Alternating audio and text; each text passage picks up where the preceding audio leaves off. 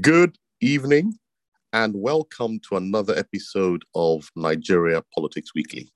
As usual, my name is Michael and co hosting with me is Phoenix. Today we have two guests. Our first guest is Chidi. Chidi is a medical scientist with the Nigerian government. And our second guest is Cheta. Cheta is a partner at SBM Intelligence, one of Nigeria's leading political risk consultancies. Now, we're going to be discussing three topics today. Our first topic is the inauguration of Governor Charles Soludo as the Anambra State governor, which took place last week. And there was some drama that, that, that followed that inauguration, but we'll discuss the whole, uh, the whole drama as well as his inauguration. Secondly, we'll discuss the reinstatement of Governor Mai Mala Buni as the chairman of the APC. And thirdly, we'll discuss the continued fuel or petrol and diesel scarcity and its consequences on the Nigerian economy. So, firstly, to Phoenix, Charles Soludo was inaugurated as governor of Anambra State. Is this an exciting time for the people of Anambra, or are you cautiously, or, or are you are you pessimistic, or are you excited that good things are coming to the people of Anambra? Hi, Michael, and um, hi, uh, Chidi and Cheta. Thanks for joining us this week. Hello, listeners. Um, uh, good to be having another episode. Um, I think I think the how I feel is cautiously optimistic. Um, like like I said, I thought he was the pick of the bunch. I I truly truly want him to succeed. I think we need we need technocrats. Um, we need our brightest and best to step forward, to want to step forward, and we need them to be seen as examples, such such that if they do well, it shows that that's the path that we must go on. Um, and he's he sort of started well. I, I I read his inauguration speech. I I mean, made all the right noises. Um, you know, talked about um, you know, his plans for Anambra, uh, which which for me is, has always been a state with massive, massive potential, and um, and a state that has all that that that I mean, produced for me, in my view, since '99, the best best governor we've had um, in Peter Obi, and I and I'm, and I'm hoping that someone like Soludo can take them further. Um, I think Obiano took them took them back uh, as far as I'm concerned. But I think, I mean, I, there are things I disagree, I've disagreed with Soludo on. Uh, not, not, not, I mean, one one that comes to mind is the, the letter he was writing in the in the lead up into to the 2015 elections and when he seemed to have pitched his tent with with the with the clowns that have destroyed the country. But um, there's no doubt in my mind that he has the capability and he has the the know-how to put the state in the right stead. And and so i'm cautiously op- optimistic that he would he would do the right thing and that uh, he will find success of course.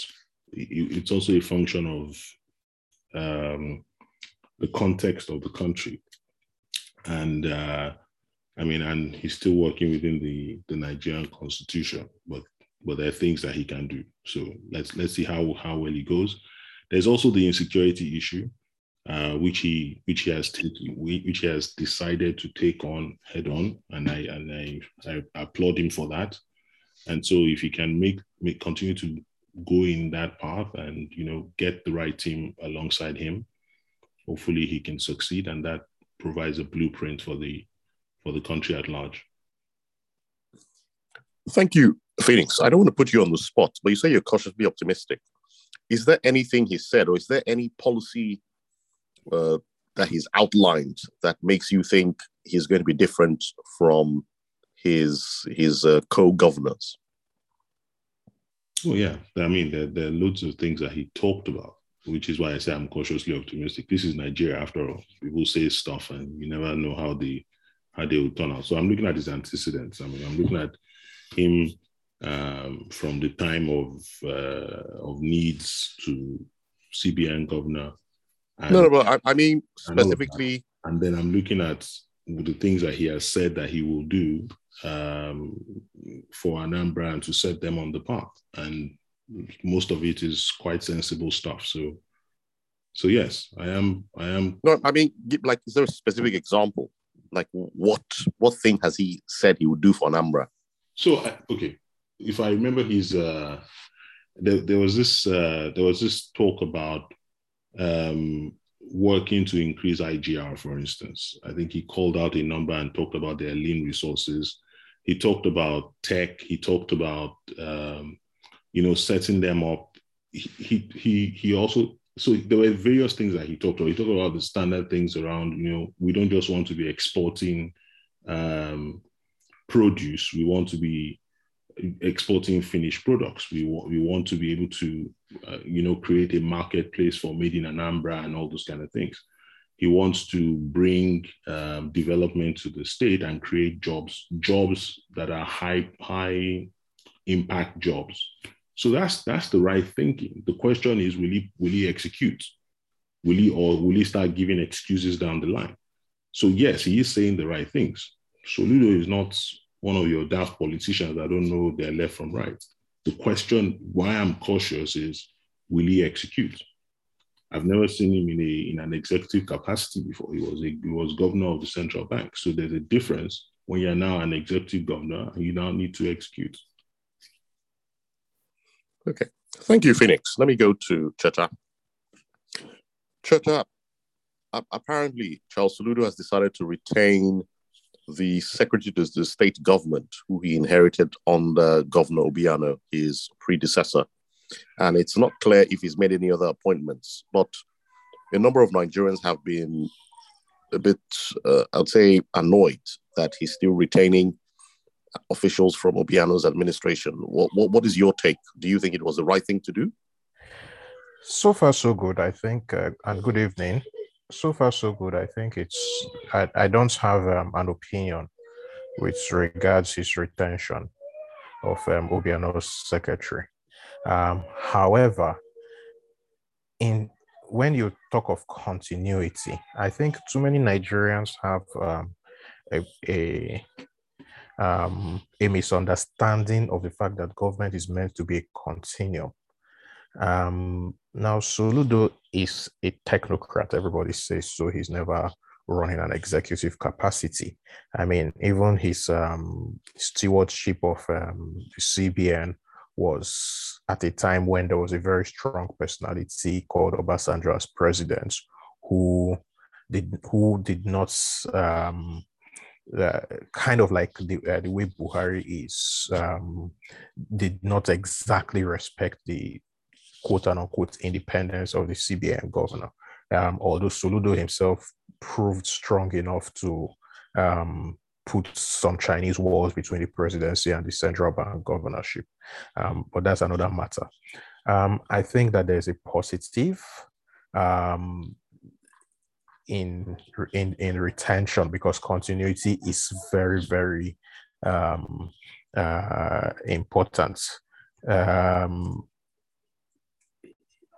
it, it's um, it's I'm tr- I'm trying to find um, uh, uh, the right word here. Um, um, basically, from all that I know of, uh, um, Dr. Chukwudi Okoli is also quite good at what he does. So you shouldn't want to throw away the baby with the bathwater if you have somebody that people speak well of.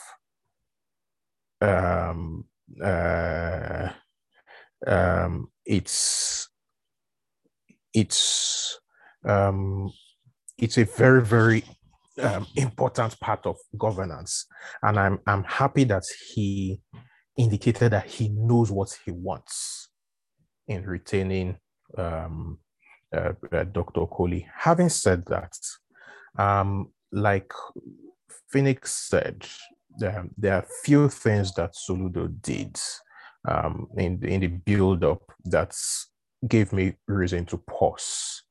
Um, so, um, certain statements, certain um, moves that were made, and I some some of those kind of theatrics make me uncomfortable, and it's those kind of things make me put a pause. Um, I think that Soludo's key potential weakness is um, is hubris. Professor Soludo is a very very intelligent man. Um, he has flown high his entire career. And in a Byzantine system such as we have in Nigeria, it's even worse at state levels than it is at federal levels. We have um, uh, governors who are essentially emperors within their regions, their, within their states. So the key risk is that Soludo may begin to be, believe his own hubris and may end up thinking that he has all the answers. He's coming on a groundswell of goodwill. That goodwill can very easily become his undoing. So I would prefer to sound a note of caution while hoping that he turns out to be a very good governor because the southeast of Nigeria needs a very good governor at this point in time. Um, we've suffered from bad governance for quite a while now. At least since 2015, we've not had anything that passes for good governance in the southeast. So we need good. We need we need good governance um, because good governance is the way to begin to um, to uh, overcome a lot of the uh, socio-political problems that are facing the region right now. Um, so I wish Soludo all the best, but uh, given the fact that I, that um, a lot of my work involves talking about risk, I, it's important to turn uh, to um, to say these are my fears, these are key risks. He needs to learn to build consensus, which is something that um, is very important in a state like Anambra. Um, but I'm a bit afraid that he doesn't quite know how to do to build consensus. I wish him all the best and uh, hope that's um, that he would be he would be a very great governor from the Anambra because um, we need such a person. Thank you, Cheta. Let me come to you, uh, Chidi. Chidi, I I know you're from the I presume you're from the southeast of Nigeria. Are you excited that Soludo is going to be governor of Anambra State? And secondly, is there anything you are hoping he will achieve? Is there one particular policy that you're hoping he will implement to make the state and perhaps the region uh, better? Okay, can you hear me? Oh yes, we can hear you, Chidi. Yes, I'm from the southeast. Um, uh, I don't know. I'm I'm excited, and I'm not. First of all, I'm excited because Soludo being a, the governor of a place like Anambra State is a big departure from the caricature. I'm sorry, can I use the word caricature in calling someone? From the caricature that just left, Obiano. You know, we had um we had uh Peter Obi and someone like Peter Obi, you know, as big as Peter Obi, in all ramifications. And then we had something somebody like Obiano. So there's a big departure from Obiano and uh, Soludo. I'm excited in that uh, light. However, we are in Nigeria. And even all over the world, Tupac said politicians are hypocrites. I'm not overtly excited. Again, I'm excited because it's Soludo. He has his um, cons, his pros and cons. Cheta mentioned one, which is hubris. It's just like Kingsley Moghalu. They are the same, they are one in the pot, the same kind of people they they, from they're intelligent, but they have this pride. And if you're a very proud person, you would never learn. So Soludo has said a lot. He plans doing for the people of Anambra State. I wish him the best. I hope he follows through to the end, not disappoint the people of Anambra because Anambra people need something different from the past eight years of um, Obiano. So that looks like someone that, that would deliver. But I hope he listens to people. uh, one thing I'm not comfortable about what he's done uh, before he's swearing in was saying people should apply if they want political jobs. Even the place in America, people who who Biden appointed to key positions are party members who worked towards his victory. So I don't understand how people work with you to achieve victory and you start telling them to apply for jobs. You should recognize who and who among those people can fit into your portfolio and or any portfolio rather and pick them so that is actually one of the um, parts of um, how do I put this in? I'm sorry, it's my first time here. One of the um, things I'm not really comfortable about because it speaks so much of his uh, of something to do with pride. But all in all, I am. Let me keep it at fifty. Let me say I'm fifty percent hopeful that he will deliver. I hope he disappoints me and takes it higher than that. But I wish him the best too. But thank you, Chidi. So to my second question is, which is, is there one thing you want him to do? Is there any particular policy you would like to see him implement in Anambra State? Okay. Um. Uh, I'm I'm from the southeast. I grew up in the north. So I'm from okay, I can give away my state. I don't really know much about Anambra State. But all in all, we all need revenue to do everything. So he talked about generating uh, more, more revenue for his state. He should start with that. Then also give give um give the state, give the office of the governor and first lady some type of uh, lifting I'm trying to very, very, I want to use some words, Obiano and his wife made that office something else. There was no, it was, uh, there was no respect. So uh, Soludo is someone who's always carried himself that way. So he should give the office some kind of respect return the respect to the office of the governor and first lady, and also uh, follow through with his revenue collection drive so he can do, because we, we all need money to work, so he can um, fulfill his promises to the people of Anambra State. Basically. Okay.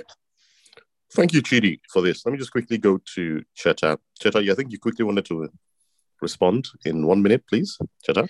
Yeah, so um, Soludo in his inauguration speech talked about um, a, a 50 year development plan and a manifesto for a greater Anambra. What I would like him to do is to recognize the unique position Anambra occupies.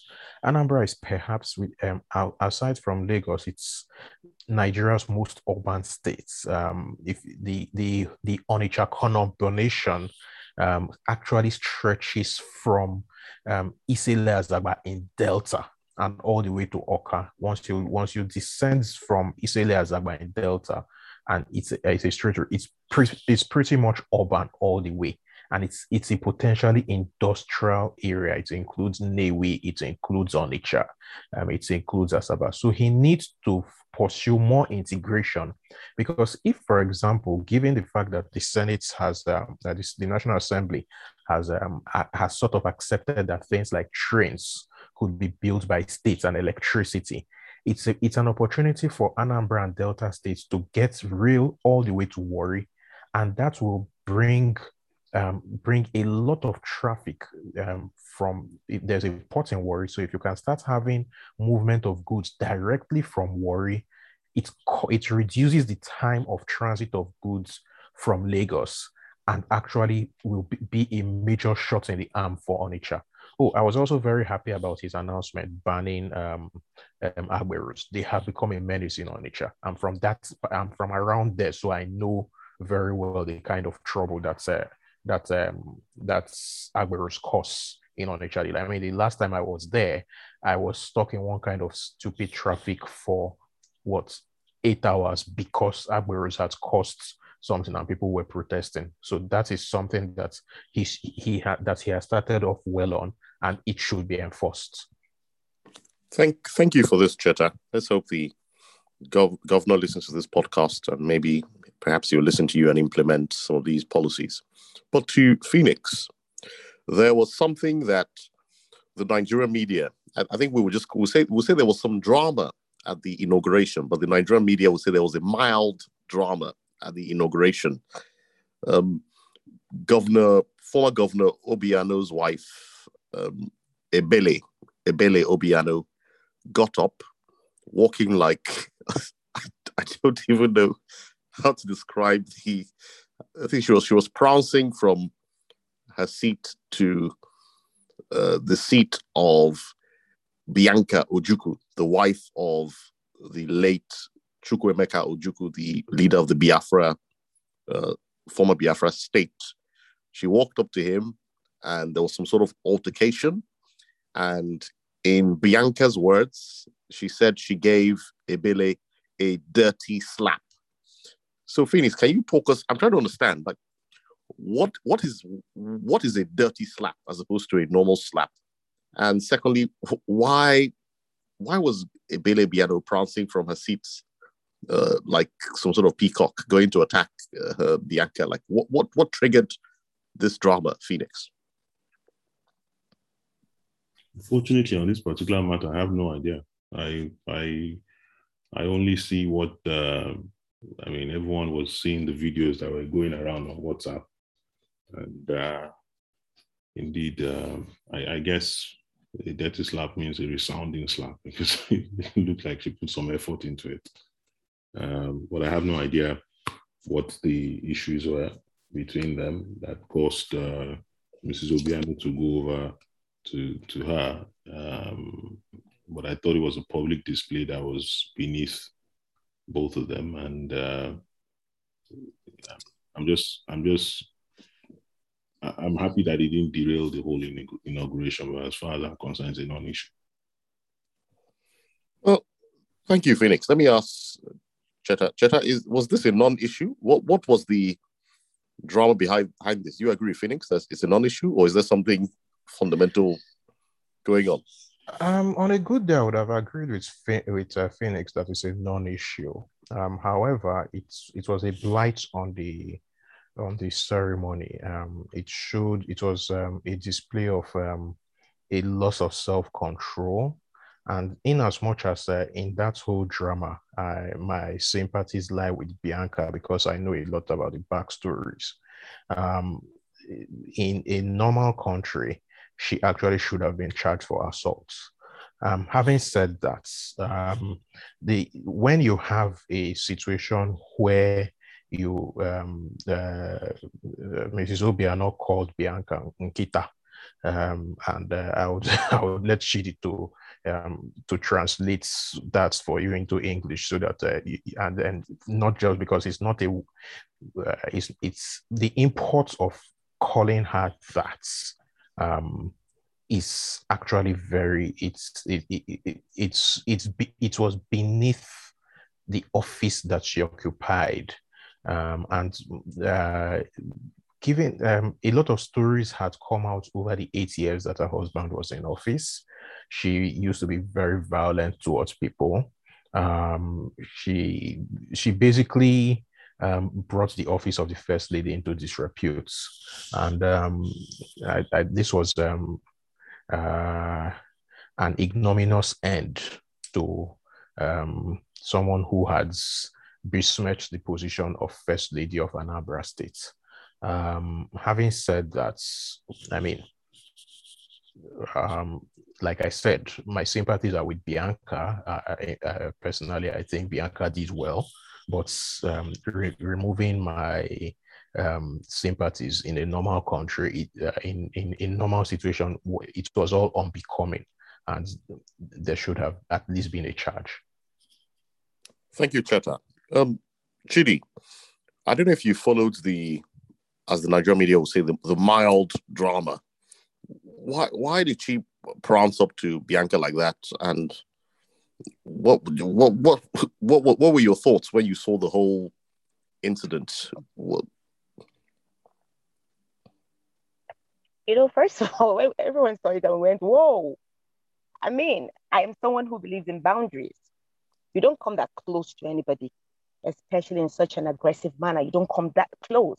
You know, I watched, I played that video. You know, so many videos have been going around. There's one that's about um 30, I think about 30 minutes. So I played it. I counted her steps. She took nine steps, walking that way, mischievously. She was going to look for trouble. She walked to Bianca and she was in front of Bianca. She was right. You know, there's this um that canopy curtain that was covering what uh, the entire thing, but we could see from the side. But she walked so close to Bianca. Look at Bianca, and there, there you had um Mrs. Obiano.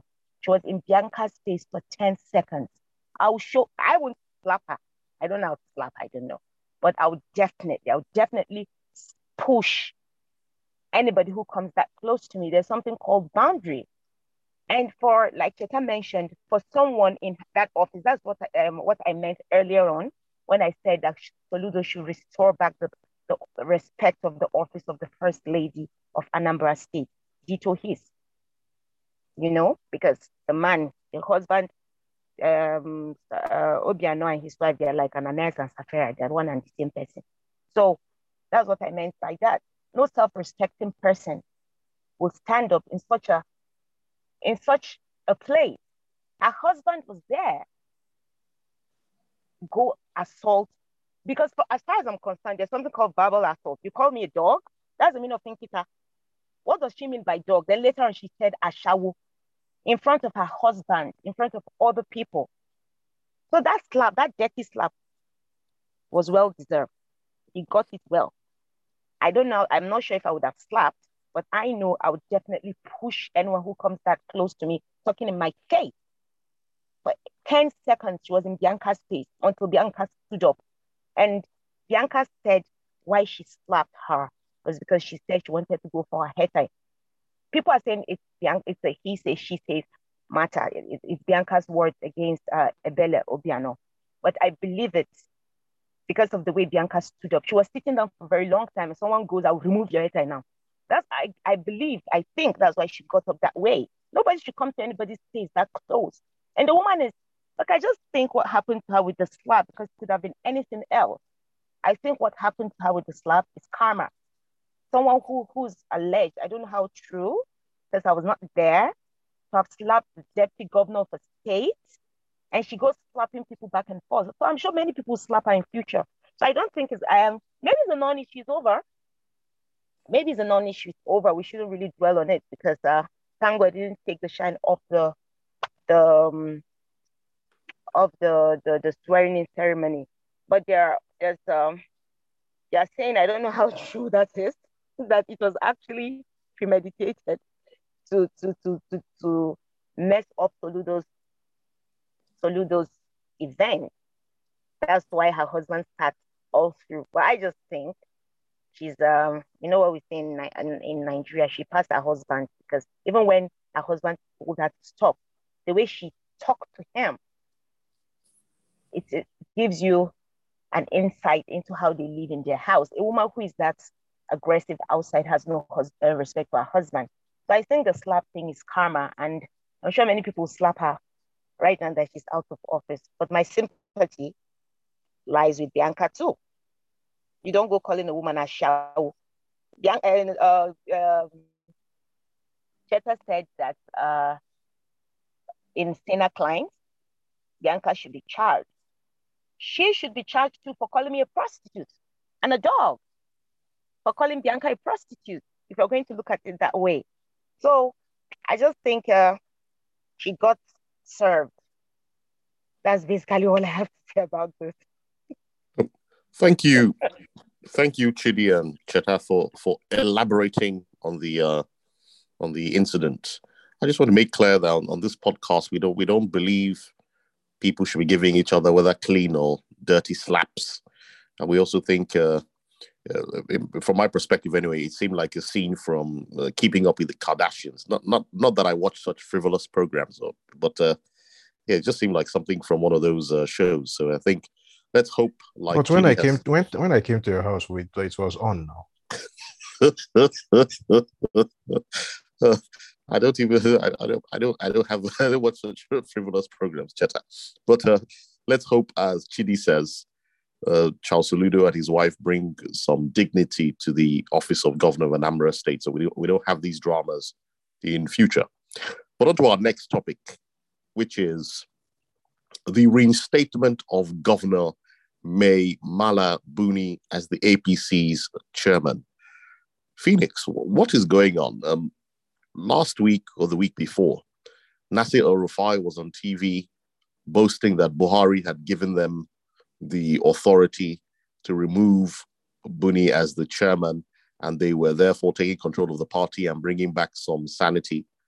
Then Buni is now said to have re-emerged, and Buhari has then brought him back as chairman. So, can you talk us through the confusion, Phoenix? Is is is it El Rufai lying, or is Buhari uh, giving contradictory instructions to two different groups? The way you ask that question, can you talk us through confusion as, as if I'm party to the call?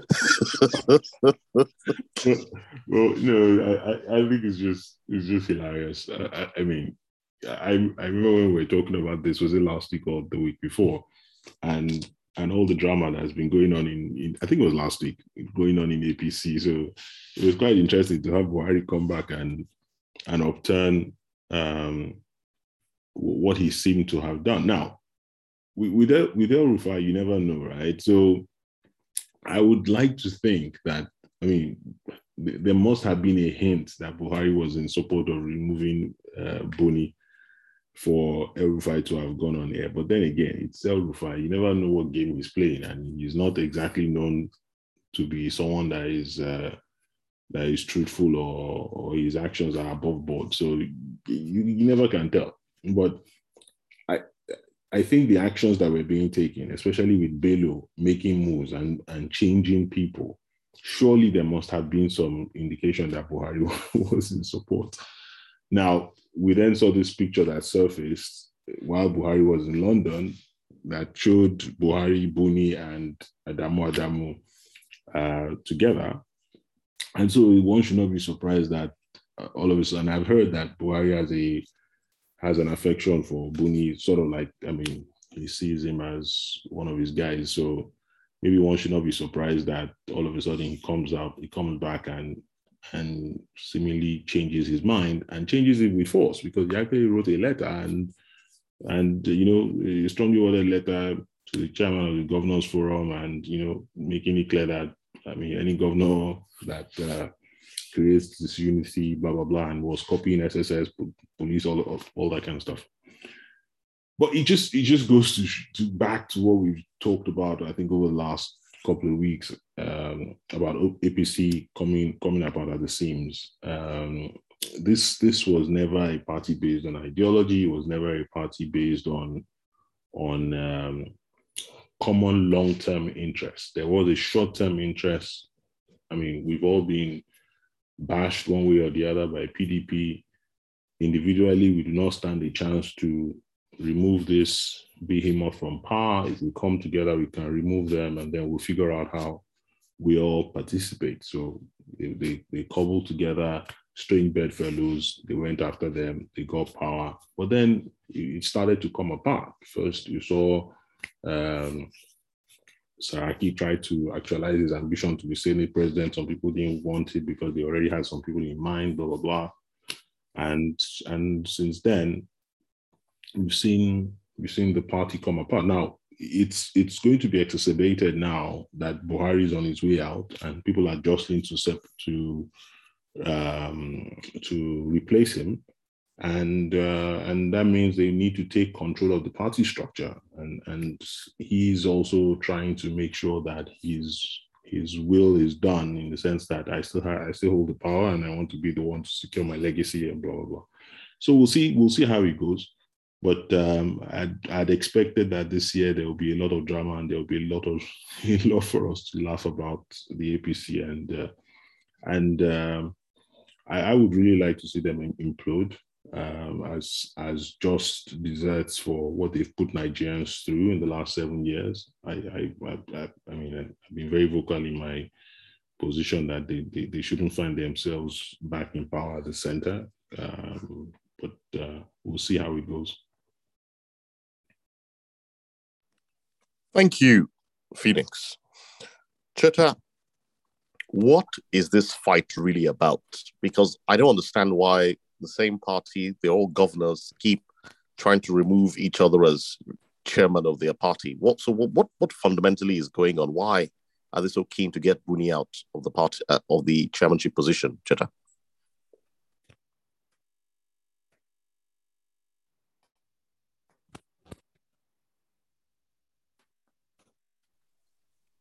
Cheta, are you there? Yeah. Can you can you hear us, Cheta? No, I think we've lost Cheta. Are you there? Can hear you. Can you hear me? Oh yeah, we can hear you now. Okay. You. Yeah. Now, um, if you cast your mind back to the first podcast, to your first podcast of the year, when I was a guest, I did talk about the fact that um, the APC would implode um, as the elections come nearer. Um, there's there's some there are some strands I would like to bring out in what has just happened. Um, the first thing is that Buhari generally is unconcerned about stuff, um, about who, who succeeds him in general terms. It is the people who exercise power in his name that are um, interested in who, in what happens. So, what that means is that the biggest currency right now within the APC circles is access to Buhari. And Buni just showed that. Buhari happens to be in London when the El Rufai crew did what they did. And what did Buni do? He simply got on a plane, went to see Buhari, and that was that. Secondly, the people around Buhari, again, I'll keep using that expression, um, are interested in, in succeeding him or putting somebody that they believe they can control to succeed him because this is about direct access to state resources and state capture. Basically, what we are saying is people making moves in order to protect their ill-gotten gains of the last eight years, or the last seven years, if we want to be accurate. And it's not going to be pretty because what will happen is following the convention, which, if memory serves me, should be in less than it should be in six days from now that we're recording, unless something on something changes. People who fall out are going to start trying to defect or going to start leaking stuff. It will not be pretty. Yes, there's the Schadenfreude aspect of it where we um, some of us will want to uh, to enjoy what is happening to the APC because of what they have put Nigerians through. But the problem is that in their meltdown, they are taking large sections of the country along with them. And it will not be pretty. Things aren't working in this country as we speak. A lot of things have gone wrong. Um, I think that the last move by um, uh, the the El crew, as it were, was to prevent the emergence of certain kinds of candidates. And right now, it looks like the coast is clear for such candidates to emerge. So we probably are going to see um, um, people like uh, the Jagaban of Lagos, uh, Bola Tinubu, throwing his toys out of the pram after the convention. And that will be nasty, just to put it very lightly. It's it's just it's it's something that's um, uh, that's that's kind of frightens me, but I think it's also important to point out little things. Buhari moves decisively when it con- when it concerns him. Uh, or let me rephrase again: the people around Buhari. If you see the letter in which um, what that was sent saying that Buni was back in, I found very interesting the fact that they CC'd the Inspector General of Police and the Director General of the DSS. That was instructive. That was essentially a coded message threatening to use the state apparatus to settle a party matter. And I gather that today, Ali Sheriff has pulled out of the APC chairman, chairmanship race. That's the kind of message that was sent with that letter. That's, oh, we know where all your bodies are buried. If you don't do what we want you to do, we will use it against you. That kind of misuse of state power is problematic. Buhari will be gone regardless in 14 months' time. What happens with all of these kind of precedents that have been set?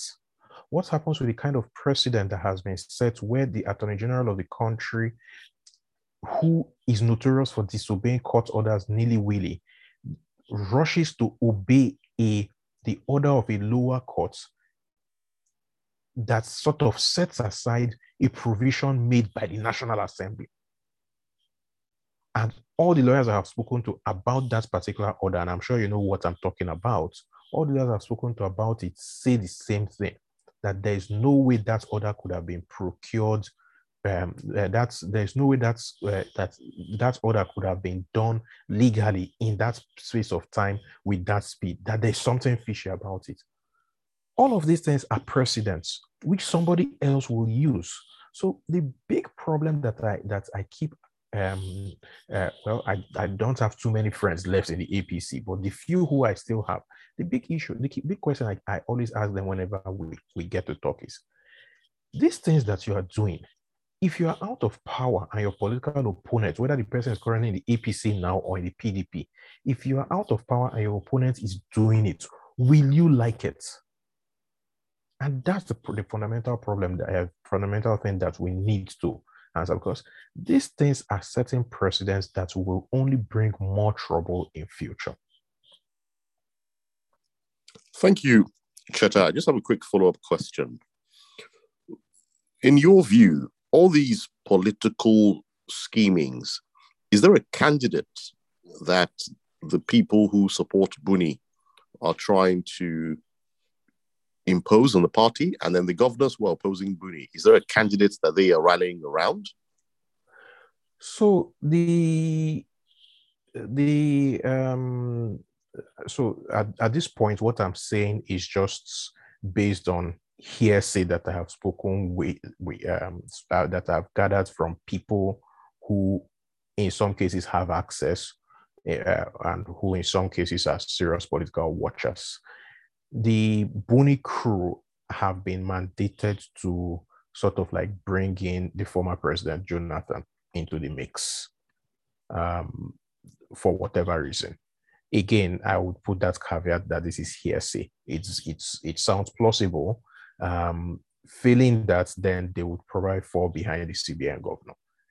Again, hearsay, but it appears to be so. Um, the El crew appear to be supportive of uh, Rotimi Amaechi or the vice president, one of the two of them. Oh, thank you for the clarification. We'll uh, we note your your your caveats, and we'll see in time which whether the stories you've heard will turn out to be correct. Now, uh, Chidi, you're you obviously work for the Nigerian government, and so you're probably based in Abuja. Is this excessive or this constant politicking by the APC? Is it affecting governance in your view? Definitely. Uh, I don't want to give away a lot of things by I'm in the middle right there. sure, it's affecting our governance. It has always affected governance because at this point, what have they been doing since January? It's basically uh, talking about their um, convention, which they failed to hold since they came into power. So it's definitely, definitely affecting governance because it's a power grabbing um, period. That's for 2023. So nobody's basically working. Buni, yeah, all, uh, two weeks ago, when that coup against um happened, can I call it a coup? uh, orchestrated by El Rufai. A number, basically all APC governors were in Abuja. Now tell me, if they congregate in Abuja, how do you, how, there, there won't be any governance going on. Do you understand? So it's definitely, definitely affecting governance. They left their state, in their, they left their state just lying fallow. Nothing is going on. You and I know how they treat their, their deputies. Now they come to Abuja and obstruct the governance in Abuja. So that is why the country is where it is. No, nothing is going on. And if I would uh, add to the question you asked, Cheta, Rufai is known to, first of all, I don't, um, since APC came into power, it's, it's either this policy somersault or the other. So I am very sure, or should I, or should I say I can, I don't want, okay, let's say I can be say, I can, I can say rather, I'm sorry, I can say I'm very sure um, Buhari gave that order.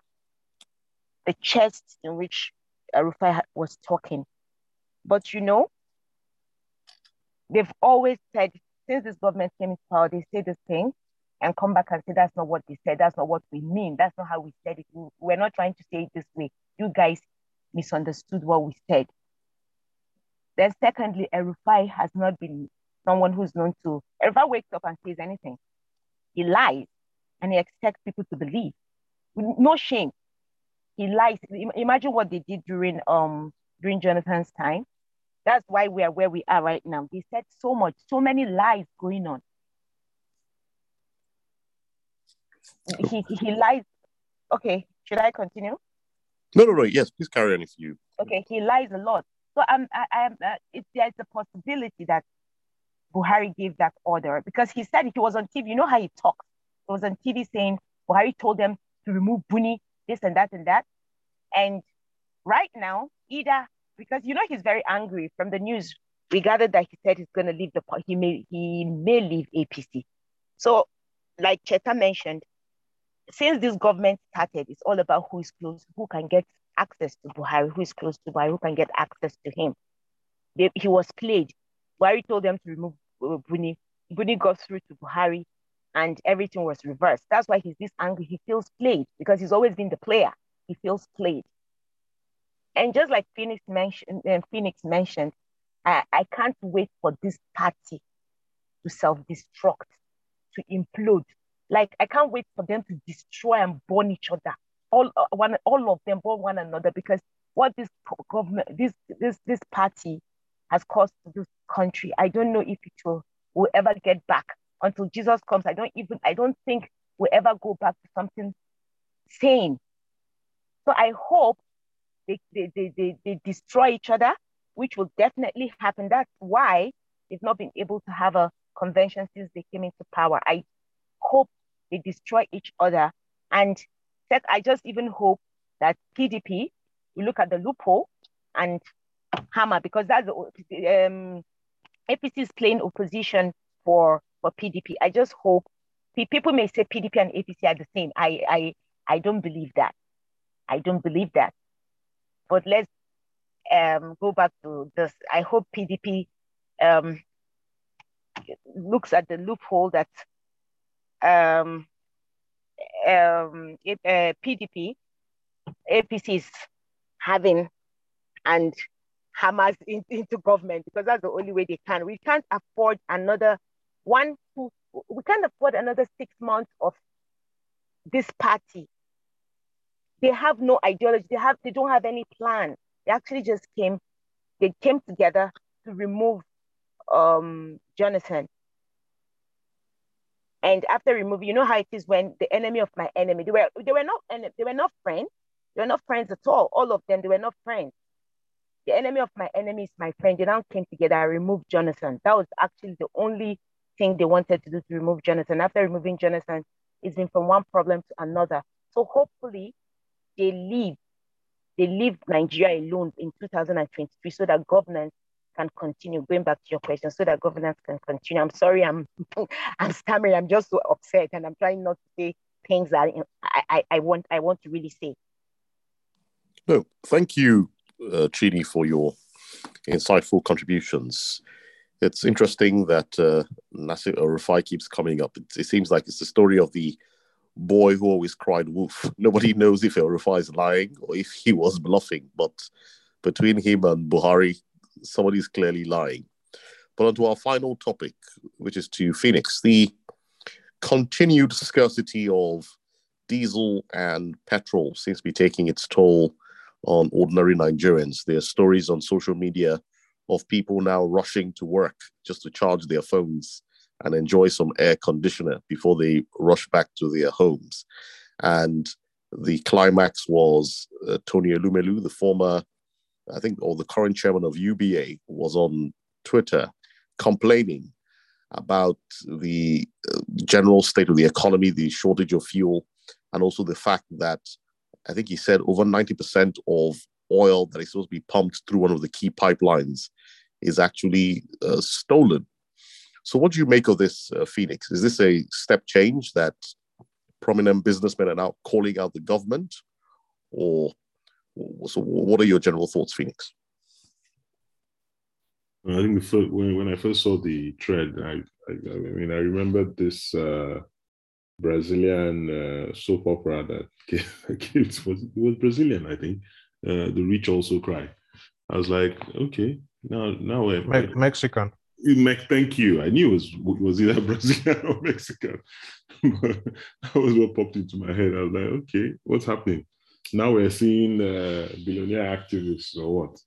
But you see, it's, it's always this thing about message and messenger. I mean, clearly the things he was saying are, are not out of place. I mean, calling out exactly the issues that we have in the country, um, calling out the the fact that it is gov- bad governance uh, that has led to a lot of the challenges that we have.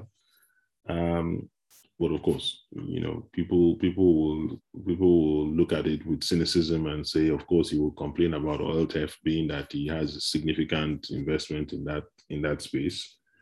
Um, and in any case, he has he has he has always been quite close to to government and uh, and has. Uh, I'm sure that relationship has benefited him. I mean, it's not easy to get an oil block, so you have to have some influence there. So people are also wondering why are you not using that influence to tell the people that you normally hobnob with um, these things that you are coming to tell us on Twitter? I mean, I think if if if he truly means it, he has the means and he has the friends, they should put themselves together and go and find a way to to finance somebody to to put competence people in in, in, in office. But I mean, it is the story of Nigeria, where we're in a place where I mean, we're just talking about APC and their confusion and what what what they've brought to the country in the last seven years. This is this is the this is this is the this this, this is part of the outcome. I mean, you have a situation where um, bad fuel came into the country because our, I mean, the refusal to let um, to deregulate and let the efficient market practices ensure that we have the products that we need the government puts keeps a stranglehold on on this, and and that creates um, sort of like a monopoly for your NNPC, which is chronically inefficient, and then and then it spirals into several other things with the issues that you then when you then have issues in the global context, it makes it worse. Of course, diesel is already deregulated, so that's not the issue. But you know, when when when supply issues come, and with with already the challenges that you have in the country becomes becomes worse. And then we have the at the same time you're having power issues. I was just telling someone maybe a week or two ago that that is the number one crime that I that I hold against this government, apart from several other things. I mean, two recessions, and I mean, you know how much I I put stock in in in, in the economy and economics. But the fact that we have not added a single megawatt to our distribution, talk less of even generation or, or, or transmission since in seven years, is criminal. It's criminal. And so we get to this point where, where we are almost a decade after all the um, generating plants were sold off by the company, after the reforms and, and everything about the privatization and all of that. We're nowhere better off than where we were. So with the issues in the power sector, with the issues with, with getting um, uh, petroleum products, they are creating a very difficult operating environment for people, for businesses, and it, it, it just it just spirals into, you know, more economic hardship, poverty, you know, loss of jobs, unemployment, and all those things, and then of course spirals into social, social, uh, economic issues like you know, crime, and, and things like that. So you, you we, I mean, going back to Cheta's point about the, how much they're pulling down the country and how and such a difficult uh, place that we're in. For the likes of Tony Elumelu, I, I I really don't have any sympathy for him. Like I said, he said the right things, but he has the means to go find to go find like minds and and try to help Nigeria. So let's hope that I mean him coming out showing his frustration, he will actually try to do something about it. But he is right. Nigerians need to understand that the 2023 elections are, how would I put it, they, they are an existential issue for this country. We, we need to find the right people and put them in place to, to try to begin to, you can't correct the nonsense that has happened because when you have when you have a, bad run for so long, it takes a while for you to come out of it. I mean, look at look at um, the, the period of the military up until 1999. Obasanjo's first term was practically, you know, clawing and scratching, and until they got the lease of life, like halfway into his second term with the with the debt write-off and all of that. That's what spurred the growth that then took off afterwards. So it takes time for you to undo nonsense that has happened.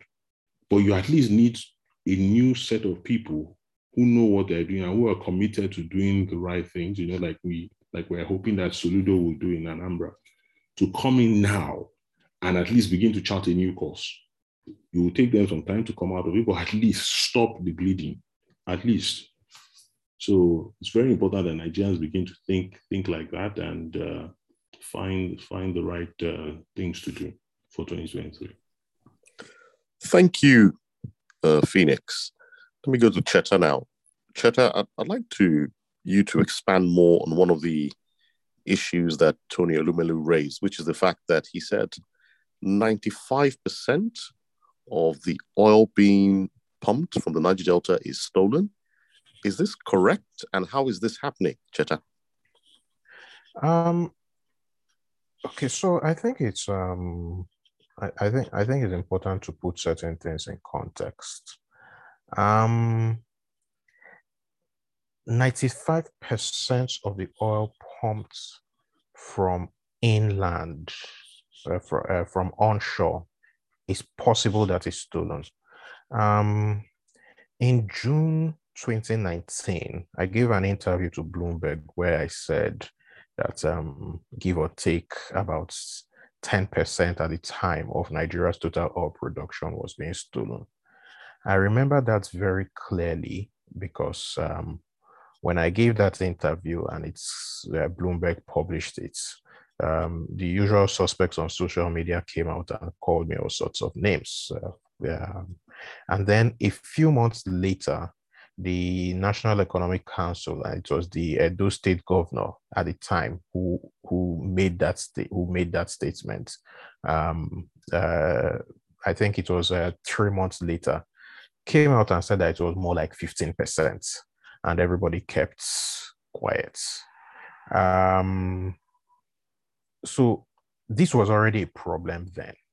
And fast forward three years, you, if you notice, there has been a sort of acceleration of um, international oil companies selling onshore assets to um, to uh, to local companies and and hightailing it out of the Nigerian um, uh, the Nigerian space, as in, and it's important to put this in context. There's a dichotomy between offshore and onshore.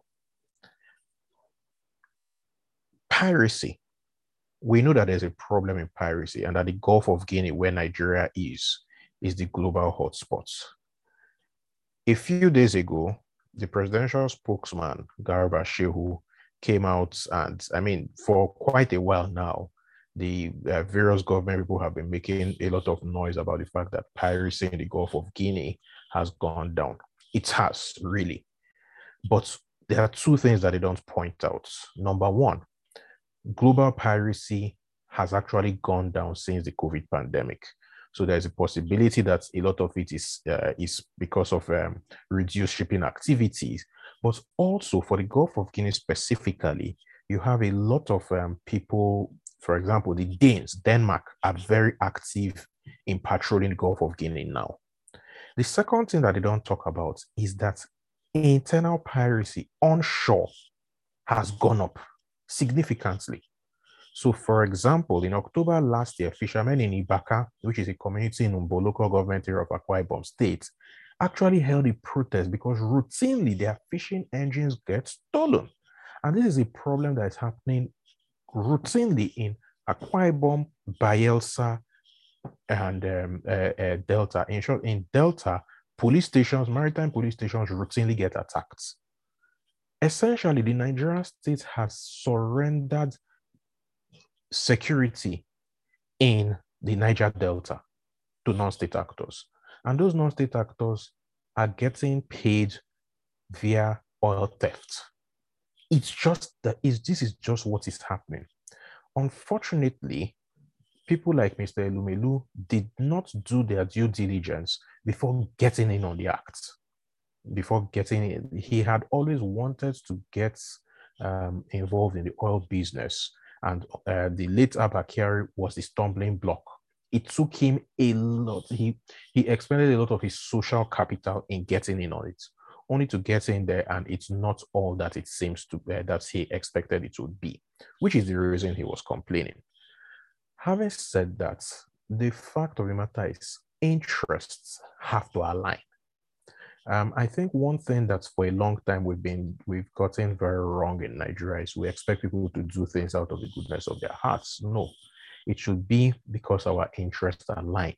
Right now, we've reached a point where the interests of Nigeria's elites should be able to align with the interests of Nigeria's normal people. The question is, how can we make it work?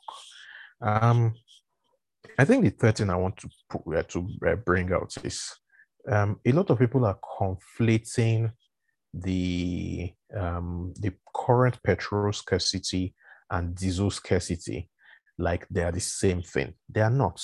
There's a global diesel glut. Um, there's not glut, uh, global diesel scarcity, and it is brought about because of um, uh, uh, the situation in uh, Russia and Ukraine.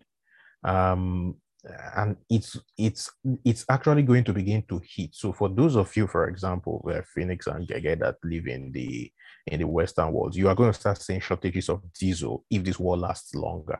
Especially if the Chinese begin to hoard more. China China actually refines a good percentage of the world's diesel and exports it, and they are they are beginning to hoard because of um of uh, of the um global gluts. Uh, why, do I keep saying gluts? the uh, global supply issues. Um, the petrol issue, on the other hand, is quite different. Um, and I think it's worth taking a step back to look at what is public knowledge on that issue, because it's very important. It shows where we, where, to use the pidgin English expression, it shows where we the shit for church for Nigeria. the NNPC is near omnipotent when it comes to importation of fuel in Nigeria. And adulterated products were discharged through Apapa in the week of January 24 to 30th. And from there, were distributed to major marketing uh, marketers from Duke Oil. This is what Moman said, Major Marketers Association of Nigeria. Um, the Duke Oil is the NNPC's international trading arm. The first cases of engines, car engines being affected by the adulterated petrol were reported one week later. And despite all the song and dance that was made about punishing the people that were responsible, till today, today is 20th of March, nobody has been punished. This is two months later, essentially eight weeks after the bad batch was in, in, imported. If we had any strategic reserve, what's the name? This should never have happened, but we don't have a strategic reserve, and that's where that's where the issue is. Like petrol, like diesel, like food, lack of strategic reserves, lack of storage facilities is killing us badly. And we need to do something about it. But I don't even know whether we have the, the innate mental capacity to even do anything about it. So let me stop here before I, before I uh, descend into a rant. Thank you, uh, Cheta, for your insightful analysis of the issues. My final question goes to Chidi. Chidi, I know you're in Nigeria. How are you and your colleagues surviving this uh, diesel and petrol scarcity, or how are the ordinary Nigerians you're observing on day to day? How, how what are they doing to, to cope in in, the, in these difficult times? It's really bad. Uh, it's really bad. Uh, do you know? Uh, even some government offices. I know some girl who works in a, uh, let me not call the name, a, a federal government agency. And they, uh, was it, I can't remember if it was Monday or Tuesday or Wednesday, they got to work and there was no light and there was no diesel. So they closed. They went home. They waited for a bit and uh, the, the, the heat was too much. They had to go home.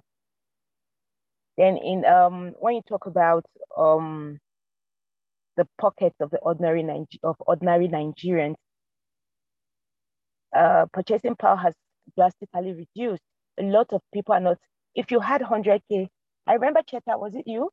You wrote something last year on your, I think mid last year, beginning of last year, 2021, on your Twitter handle. You said something.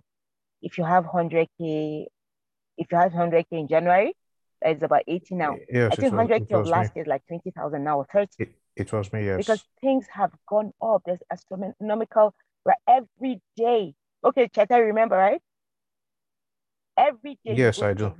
Yeah, every day you go to the market.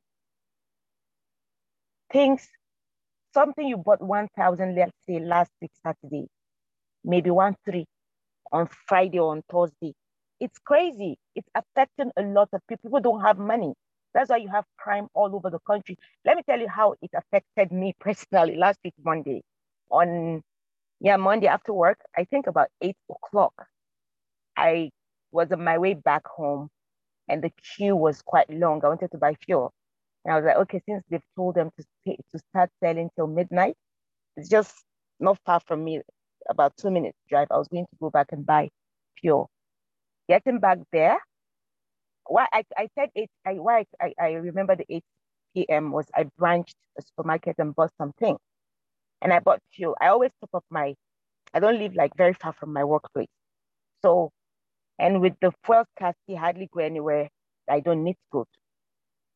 So most times, before now, I top up my fuel every weekend. So it's still my routine. I bought fuel and for some reason, I realized the balance from my previous that day from eight o'clock was less over 20k. And because I've always not cared, not because I have too much money. No. When I go since this thing started last year, this crazy inflation started last year, when I go to buy something, as long as I can afford it, I don't complain. Not because I have the money, I just don't want to suffer from depression or suffer depression rather. So I just buy and leave. There's money in my account, I pay and go. But that day, I came back home and started thinking this thing has been in the back of my mind. I've been suffering from this thing. I've been having this problem of things are, are really expensive, but because I can afford it, I just pay. Because the way I reacted looking for 20,000, I don't, I don't, I don't want to even believe it. Eventually, I found out that I transferred money mistakenly to somebody more money than I should. So I'm talking about somehow I've worked for a number of years. I've been able to, I'm kind of comfortable. Imagine a lot of people, people beg money all over the damn place. There's no money anywhere. People don't even have money, talk more of fuel, then there's no light. People, there's a lady that's supposed to pay me some money. She runs hotels in Lagos. She was supposed to give me that money. I can't remember, was it last week? And she said she's sorry. This diesel problem is about crumbling her entire business. That's just one person. Some government offices are not opening. People's livelihoods are threatened. That's why there's crime all over the place. That's why people are believing that when they kill somebody for juju, they'll get money. It's a sad, sad, sad situation. A lot of people in Nigeria are suffering from depression because things are not working. People are living in fear. People are anxious. People don't know what tomorrow will bring. What you have today will not be enough for you tomorrow. Then what you're earning, your pay has not increased. So it's really a sad, sad, sad, bad situation. No light. Okay, if you live in a place where our um, our, our service charges now, they're increasing our service charge. They're increasing service charge. This is something that used to be how much for, for how many years now. But for the past uh, one or two weeks, they can't keep up. And I, for instance, I live in a place where there's constant light, but this thing has affected me. There's constant light, so we just, I, the money we even pay for service charges, uh, I don't know, it's not something they really spend for diesel. But right now, I believe they spend it for the past three weeks. Right now, they don't even give you light the way they used to. I'm talking about me, I'm slightly comfortable. There are a lot of Nigerians who are suffering. If government offices can't put diesel in their in their to power their office, you should know how bad it is. I'm talking of Abuja. Now imagine places. Abuja is an urban area. Imagine the villages. People are really, really suffering. So it's bad. I don't know who brought these these people to Nigeria. I don't know. It's really a very bad situation, and nobody is in charge. That's the annoying thing. Nobody is nobody is in charge. Since January, we've had my, my this thing spoils my car. It spoils my my fuel, pump. What do they call it? Fuel pump. I changed a lot of things in my car. Nobody's accountable. Nobody's doing anything about it. There's no light. Nobody's doing anything about it. Buhari just coming to be to apologize. Apologize. So how do we move on? What are you going to do? There's, I'm a scientist. There's always, always a situation. I'm sorry, there's always a solution to any situation. But these people lack they, they, they lack the capacity to do anything. So it's really a very sad situation, very, very sad situation. And it's going to get worse, like Cheta said, it's going to really get worse. So what do we do? How are we going to, what do we do? It's, it's a very sad situation. I'm sorry, I'm, uh, I'm, I'm stammering. I'm just trying to choose my words because the words I want to use are not nice. But it's really, really, seriously, the words I really want to use are, are not nice. That's why I'm like repeating myself and stammering. But it's really, really, we, I, I don't want to believe that this is Nigeria. I, I don't want to believe it, that this is Nigeria. But I hope, you know, we're a praying country. I hope our prayers take us somewhere because at this point, we're on our own. Oh. That's just how it, what it is. Can't you see how people beg on social media? You think the pe- people want to bring themselves down to beg? Wait for, what do they call it? Giveaway. Mm, people don't want to bring themselves, a, a human being is proud a human being is naturally proud. I think for you to beg somebody for something, you're, I'm not trying to be proud. I, I just feel you're bringing yourself down. But if at all, at all, there's nothing you can do, you beg. That's why people are begging, people are killing themselves. There's crime, there's this, there's that. People enter, they're killing somebody inside, inside a whole BRT. It's the poverty. And nobody, and the thing is that whoever is committing whatever crime knows that nobody's in charge, nothing will happen to them. It's really sad. At this point, people say Nigerians are always calling God. We're like orphans, we don't have anybody. It's only God that will come through for us.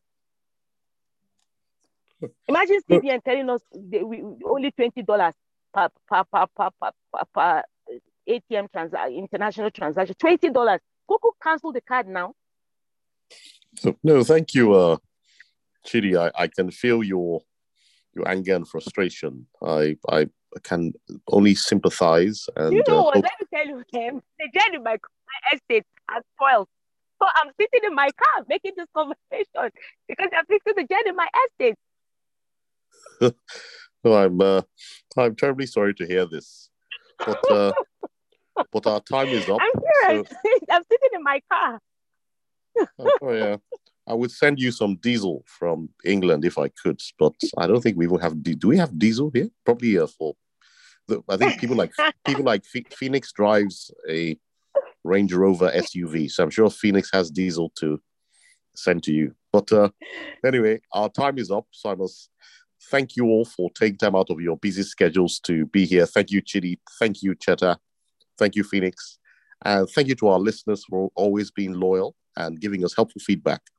But until same time next week, I say have a fantastic seven days to everyone. Thank Thank you for having me. Thanks for having me. Thank you, Chidi and Cheta, for joining us. And thank you, Cheta. I learned, I always learn from you. Oh, thank you. Have a good week, everyone. Bye. Have a good All right, week. bye. Bye.